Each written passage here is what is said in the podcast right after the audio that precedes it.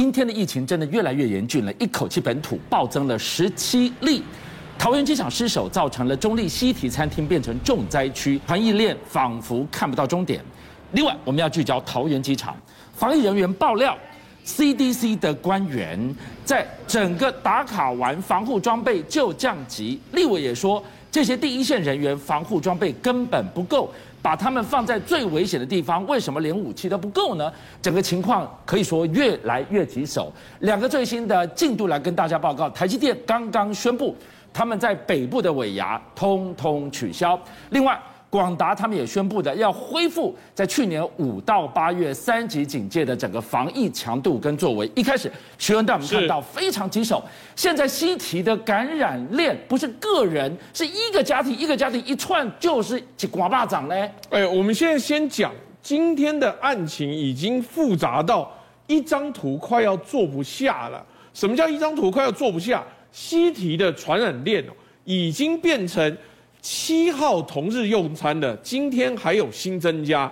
联邦银行的火暂时烧完了，但是在西体里面还在持续增加更新的案例。一月七号同日用餐新增两位，对，一月九号同日用餐一增增了这么一大串，两天之后才去用餐的居然这么一串。都是四十八小时后才进到同一个空间。对，而且最重要的是，这已经是第二次的传染。对，所以到目前为止，有好几个谜团是：如果一月七号有被传染，一月九号也被传染，那一月八号呢？当天到目前为止没有框列出任何一个人，那到底是未阴性，还是发病的时候那一位餐厅的从业人员一月八号是没有感染力的？时间上有谜团。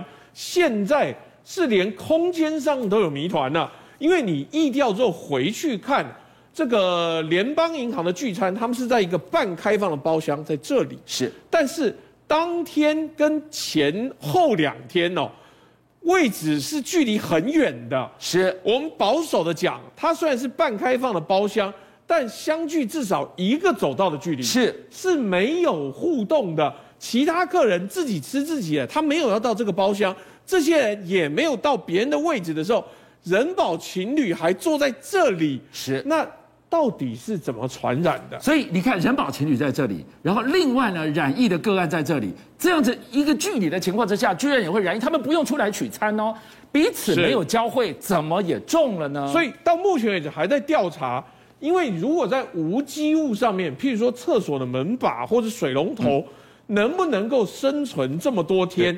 否则它在物理足迹上是没有重叠的时候，到底怎么传染？第二个，就像我们前面讲的，时间上还有问题。隔了两天，联邦已经聚餐完了两天，一月九号的时候还被感染，是不是我们讲的这位攻读生呢？在感染之后人传人，真正让桃园卫生局担忧的是，四十八小时之内就有第二波感染。到底是中间有一个关联，还是有什么地方疏漏了没有抓到？今天晚上的疫情呢，让我们更担心的另外一个现场在桃园机场。学员带我们来看到桃园机场第一线的防护人员，他们理当有最好的防备，抵挡病毒入境的第一线，居然传出也有人确诊染疫了。哎，我们把它分成好几个部分，兔宝宝装是最昂贵的，又防水又隔绝，连鞋套都有。是，但。问题是王必胜去完现场之后，机淘机的人员直接跟媒体讲说，我们只有穿两三天，也就我们只有穿两套还是三套，是之后又回变成防水隔离衣。你应该一直穿着兔宝宝装，Omicron，它的传染力这么强，而且还没完，清洁公司保全哦，每天都只有一套衣服，所以他去厕所跟休息区都要穿着。是，但我们知道穿隔离衣哦，要先跟大家讲。为什么兔宝宝装要穿脱要有训练？对，是因为外层我们都会假设它受到污染。对，你脱的时候，你要把它整个包起来，你手不能再碰到外面。是，光是那一个穿戴就要受训的时候，现在有一个问题啊。第一个，如果你穿戴没照正常流程，你手还是可能碰到污染。嗯嗯、第二个，如果你只有一套隔离衣的话，哎，我们是分做。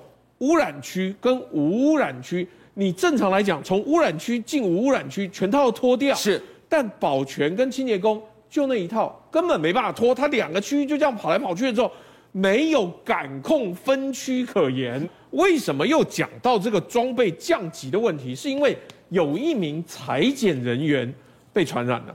那到底是在什么过程中被传染？是在感染区跟干净区进出的时候，还是在裁剪的时候被口沫污染？是，到现在为止不确定。对，可是问题就是，你如果没有给他完整的训练，你知道夸张到什么程度？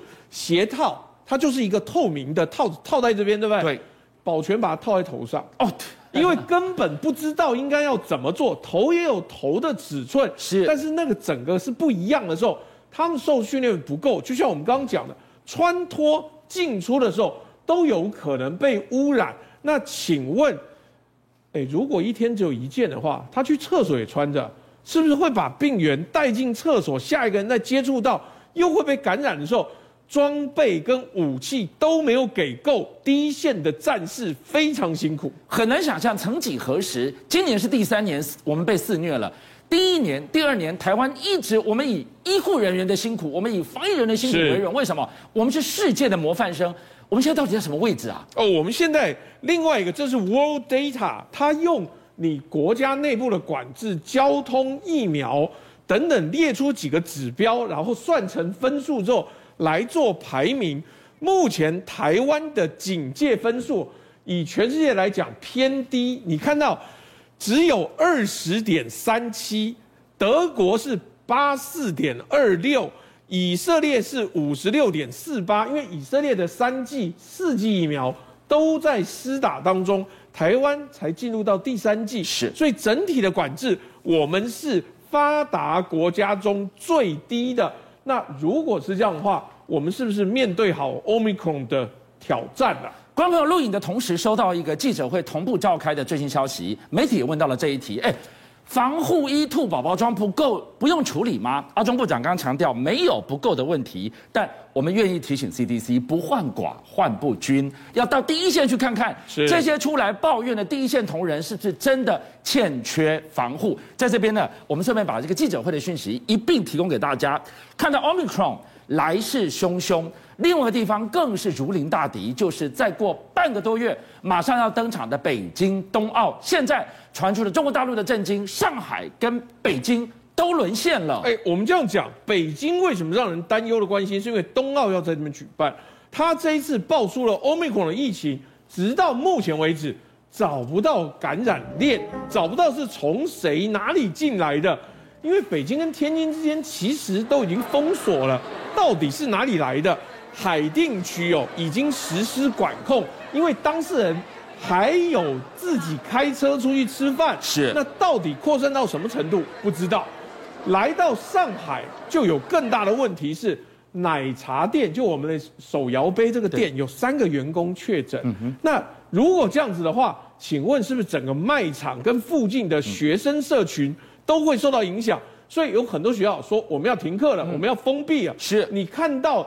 这些学生一听到糟糕的封闭，快跑啊！不然被关在学校里面。哇，这个画面喝的都不够，很乱的。大家都拎着那个临时打包的行李箱，就要逃出学校了。哎，是因为你被留在学校里面，学校没有办法百分之百确定它的供应食物、电力都足够，所以学生一讲，那不如赶快逃回家乡去。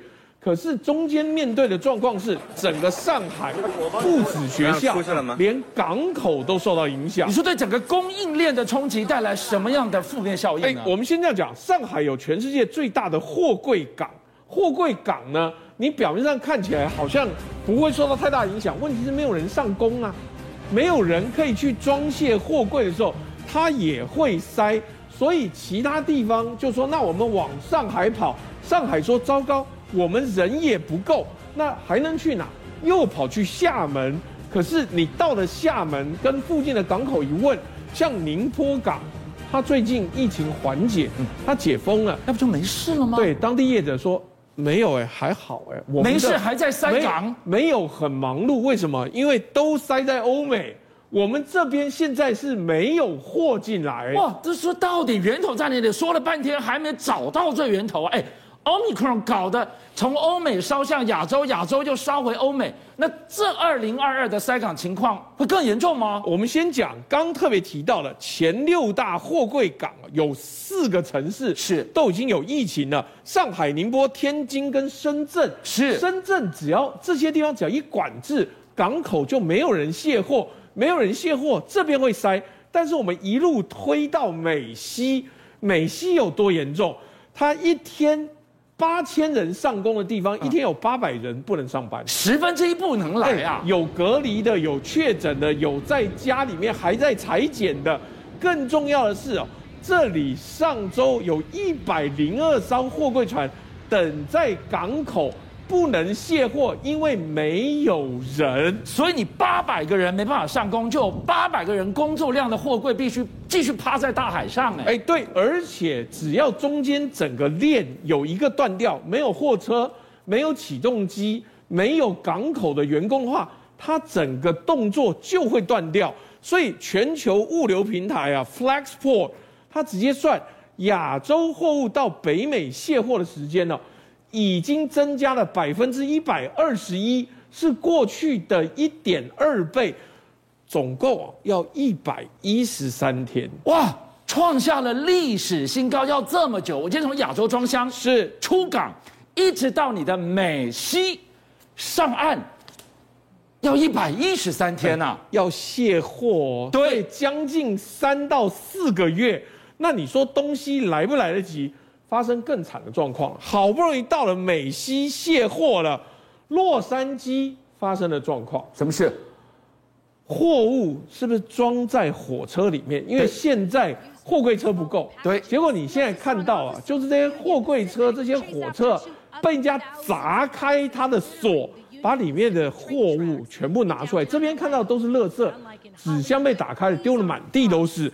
医药啦、设备啦、肾上腺素啦、针管，全部被打开之后满地丢。很多网友讲说：“哇，我们是第三世界国家，是不是？连火车上的货柜里面的货物全部都被拉出来的时候，很多医疗物资根本送不到定点。”邀请您一起加入五七报新闻会员，跟俊相一起挖真相。